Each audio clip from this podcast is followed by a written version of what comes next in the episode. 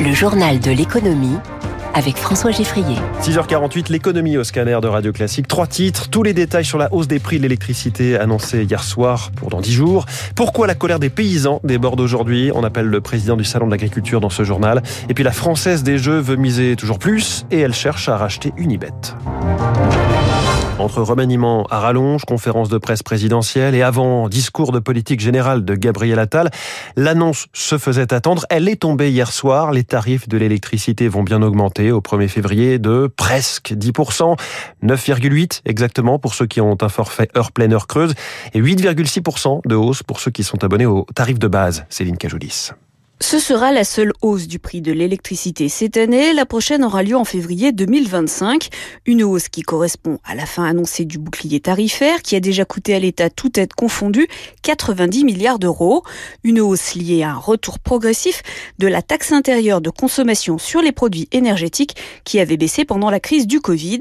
Concrètement, cela veut dire une hausse de 18 euros par mois pour une famille de 4 personnes vivant en pavillon et se chauffant à l'électricité.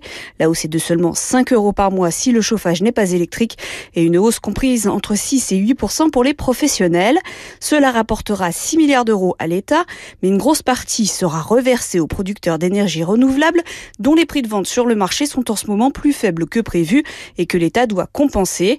Mais attention, en août prochain, il y aura une hausse du tarif d'utilisation des réseaux publics de distribution d'électricité qui n'est pas chiffré pour l'instant et qui pèsera un peu plus sur la facture. Céline Chef du service économie de Radio Classique, et ces 6 milliards d'euros ne sont pas une cagnotte hein, pour les finances publiques, insiste-t-on dans l'entourage du ministre de l'économie, qui rappelle que le bouclier tarifaire lancé il y a un peu plus de deux ans ne pouvait être que temporaire. Cela change donc rien aux 12 milliards d'économies que doit trouver le gouvernement pour le prochain budget, le budget 2025.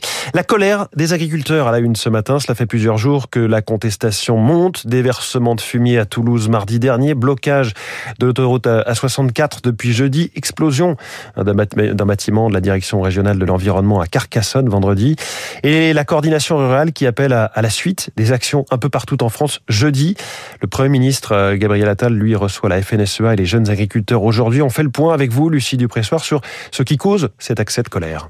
Le président de la FNSEA veut stopper le déclin de l'agriculture française et sa priorité, c'est le revenu des agriculteurs en baisse de plus de 5% en un an selon les chiffres prévisionnels de l'INSEE. Alors que les charges continuent d'augmenter et que les prix payés sont toujours les plus bas, les jeunes agriculteurs réclament une véritable application de la loi Egalim de 2018.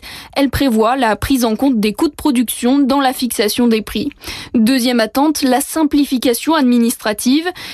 Environnementales sont jugées trop complexes. La plantation de haies, par exemple, pour restaurer la biodiversité, se heurte à 14 textes réglementaires.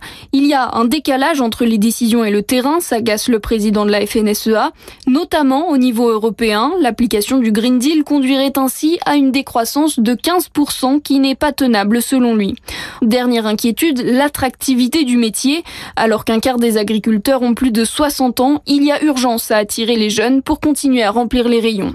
Bonjour Jean-Luc Poulain. Bonjour. Vous êtes agriculteur, vous êtes euh, le président du Salon de l'agriculture qui s'ouvre dans un mois. Est-ce que cette crise qui émerge aujourd'hui euh, était prévisible? Oh, Bien sûr.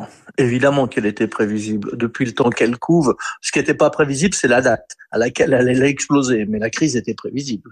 Ça fait 30 ans que dans ce pays, on va de crise en crise, on va de rustine en rustine.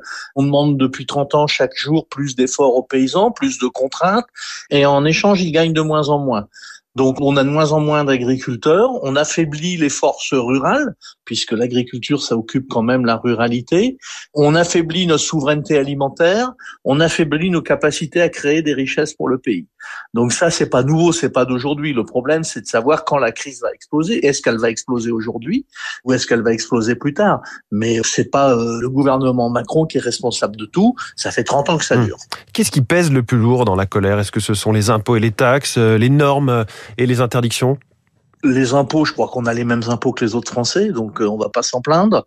Les taxes, oui. Quand euh, une réponse euh, c'est une taxe, ça peut pas durer. Quand des gens gagnent pas leur vie et qu'on leur remet des taxes et des taxes et des taxes, ça c'est un, des problèmes de l'agriculture aujourd'hui. Le deuxième, c'est la compétitivité. On ne peut pas demander aux agriculteurs français de laver plus blanc que les agriculteurs européens, qui eux-mêmes lavent plus blanc que les agriculteurs mondiaux. Donc au bout d'un moment, bah, on sait plus faire et on y est. Hum. Si je vous suis bien, les agriculteurs ont l'impression qu'on fait tout pour leur nuire en fait.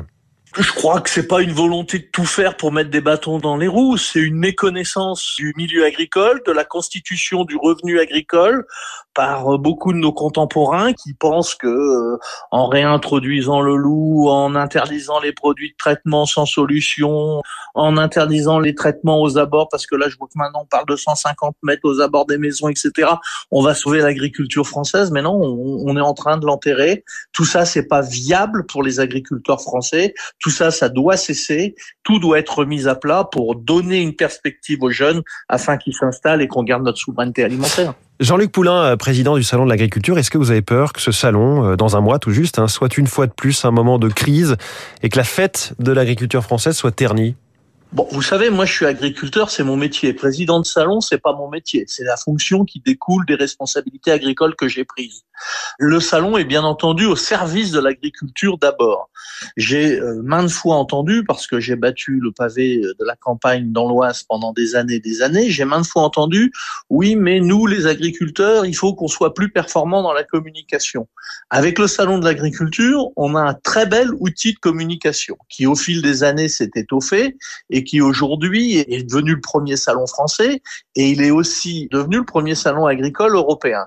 Si on veut le garder même dans les périodes de crise, c'est pas en le boycottant qu'on va l'améliorer et qu'on va le renforcer. Euh, le salon, il appartient à la profession agricole.